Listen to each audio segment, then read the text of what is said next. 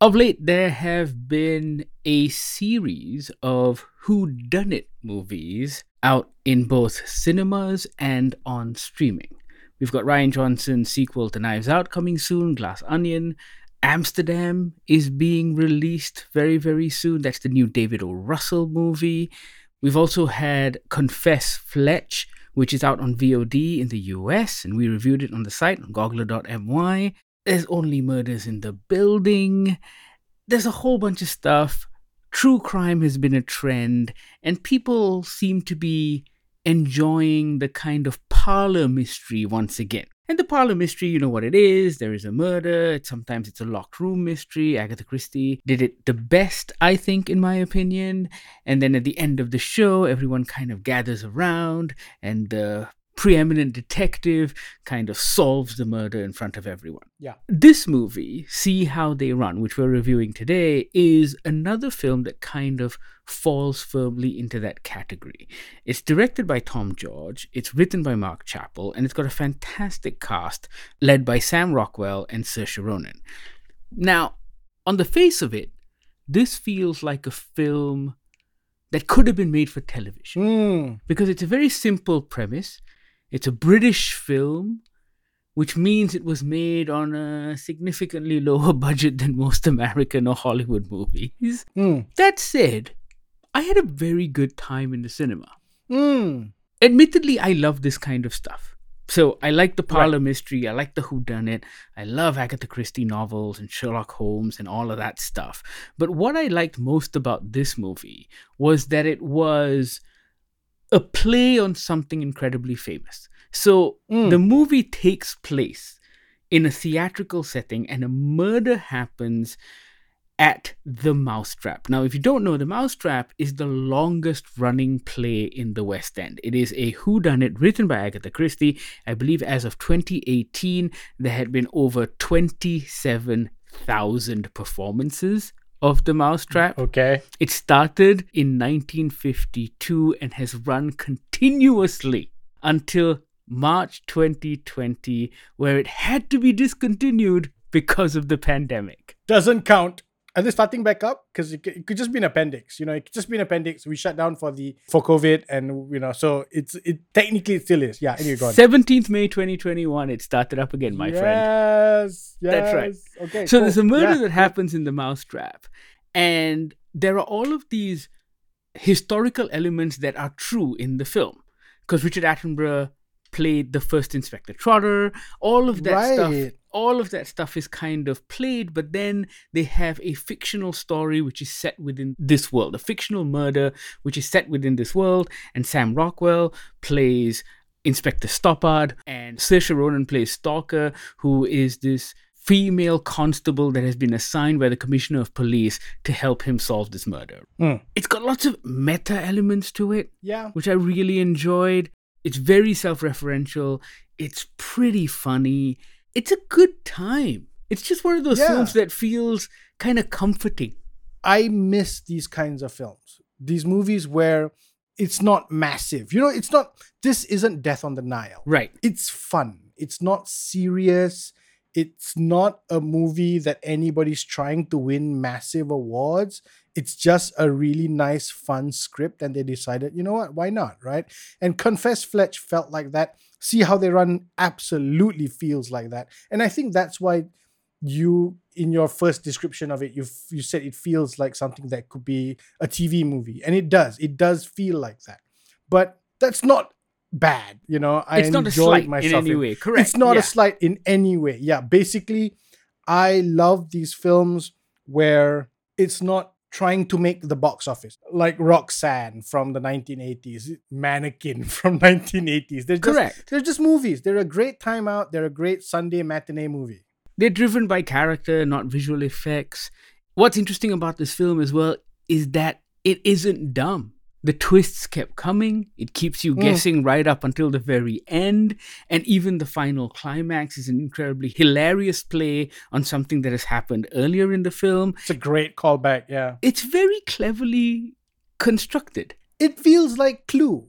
You know the original Clue, right? Great the movie. film. It it's just like a fun film. It's not, it never dumbs anything down. It's never an obvious murderer, but there are beautiful callbacks. There are little winks and nods to the audience without anybody actually winking or nodding at the audience.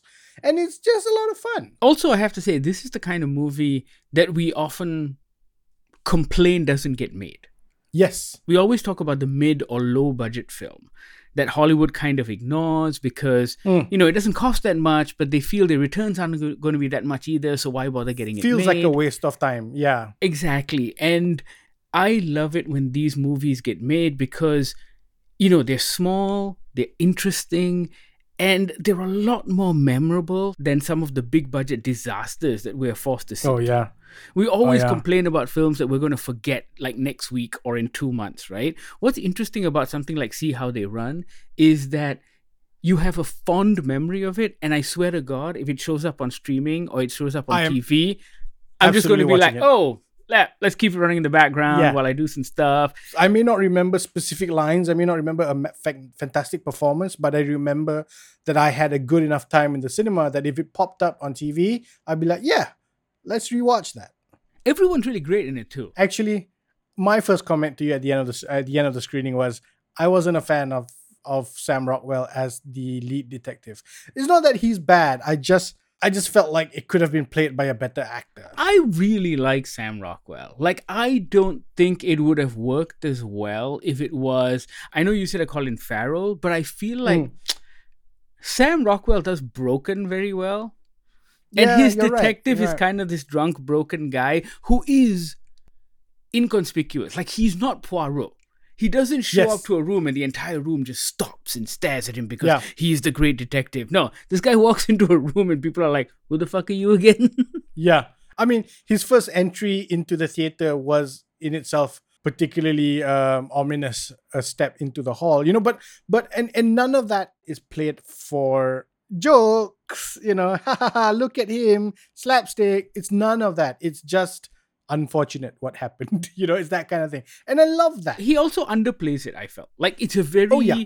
understated performance he's not over Mm. in any way i mean Yeah. adrien brody does the over bit which is quite fun he plays is great. director leo Yeah. Köpernick. I don't know why we don't see Adrien Brody as much as we do anymore. Like he's an Oscar winner, he should be in more things, but either he's very selective or people can't Yeah. find the right roles for him. But he is so fantastic and funny, and his comic timing is great. So every time I see him on screen, I'm just like, why don't we see enough Adrien Brody? What's going on? People forget his comedic timing. I think people still think of him as the pianist, Adrien Brody. Yeah.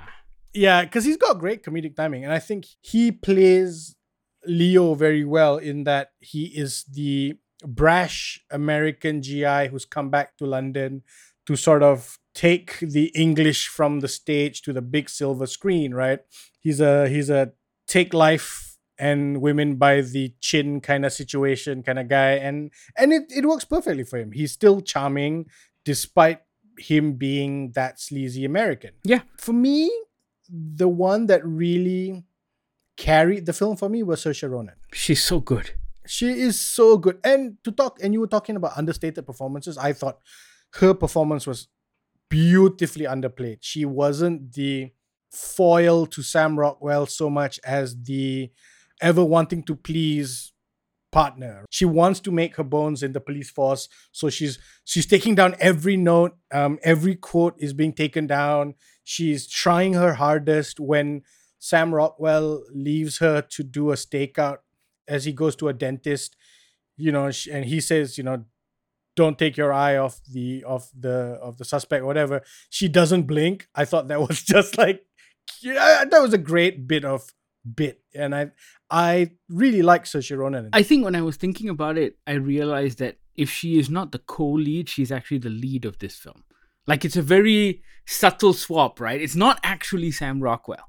Like her character is the POV character, and I think that makes her really, really interesting. Yeah, I couldn't decide about whether I thought the movie was for Sam Rockwell or for her because the attention sort of jumped between the two of them really, really well. The focus, the point of view of the story sort of goes from Sam Rockwell trying to find the killer to Saoirse Ronan trying to find the killer and learning from Sam Rockwell's character. I thought it was really interesting writing. Yeah. Just speaking about interesting writing, it's very, very difficult to pull off a whodunit, which is also a comedy, which also spoofs other whodunits, and then Mm. uses historical elements that actually wants to make you go home after watching the film and look up cool things that are featured in the show. Like there's so much stuff that isn't explained. Like if you know it, it's fine. It doesn't affect you Mm. otherwise. But then you're going to be thinking, hey, wait, what is this mousetrap thing? What was Agatha Christie like as a person? All Right. of this stuff kind of plays into the show without being overly explained. Yeah, I agree. Yeah. Like the history is there, it's not shoved down your throat. I have to say, it's a very British thing. There is a confidence in its audience that you can tell the Mm. story. You may not know every element of the history that's featured in the story, but none of that matters. You will still get through this movie and have a great time. But look, there are all these cute little references and Easter eggs to real things that you may not know that you want to find out afterwards. And it's really cleverly constructed in that way. Yeah, like like how I didn't know that that was supposed to be Sir Richard Attenborough. You know what I mean? Like the character is just called Dick Attenborough. You know, he's this big big shot stage guy, and you go like, huh. Attenborough is a really odd name for you to go and pick up from, right? And Yeah. until you told me that it's actually him. So I I love you're right. There's a confidence in not having to name drop this is the Sir Richard Attenborough. Even when at the end, when I don't know if this is a spoiler, probably not, but when Agatha Christie shows up, there isn't this big arrival of Agatha Christie, right? I wasn't sure who she which actress was playing her in some way. You know, it's just like, yeah, she's is or isn't in the room. It's fine. Let's move on. Yeah. I, I, I highly recommend I had a good time. Yeah. I will recommend it to people who love this kind of thing. And it's not even the kind of thing where if you're a fan of Hercule Poirot, because this isn't that same thing. The cases work in that it isn't obvious who the killer is. You don't know who the killer is right until the end. But at the same time, the the way the story is told, it's a little funny, it's it's not so serious and that may or may not throw some people off because i know of people who find clue a little hard to take because they feel it's a little too not serious and i think they're crazy it's this idea that you can tell a murder mystery without it having to be this hard boiled big thing it can be a little funny yeah Go watch it. It's showing in cinemas from this Thursday, September 29th. It is definitely worth your time. Comedy whodunits are very, very rare. I was going to say it's the kind of movie they don't really make anymore, but they seem to be making more and more of it these days. Yeah. yeah And yeah Touchwood, a lot of them seem to be very, very good. So, if you are a fan of the genre, then this resurgence is something that you need to appreciate and need to encourage because then we'll probably get more of them. See how they run. Showing in cinemas from Thursday, September 29th. Check it out. Let us know what you think once you've seen it. You can reach out on all of our social media feeds, GogglerMY. You can also email us on podcast at goggler.my or drop us a WhatsApp on the Goggler hotline 012 524 5208. Thank you so much for listening. This is the Goggler Podcast.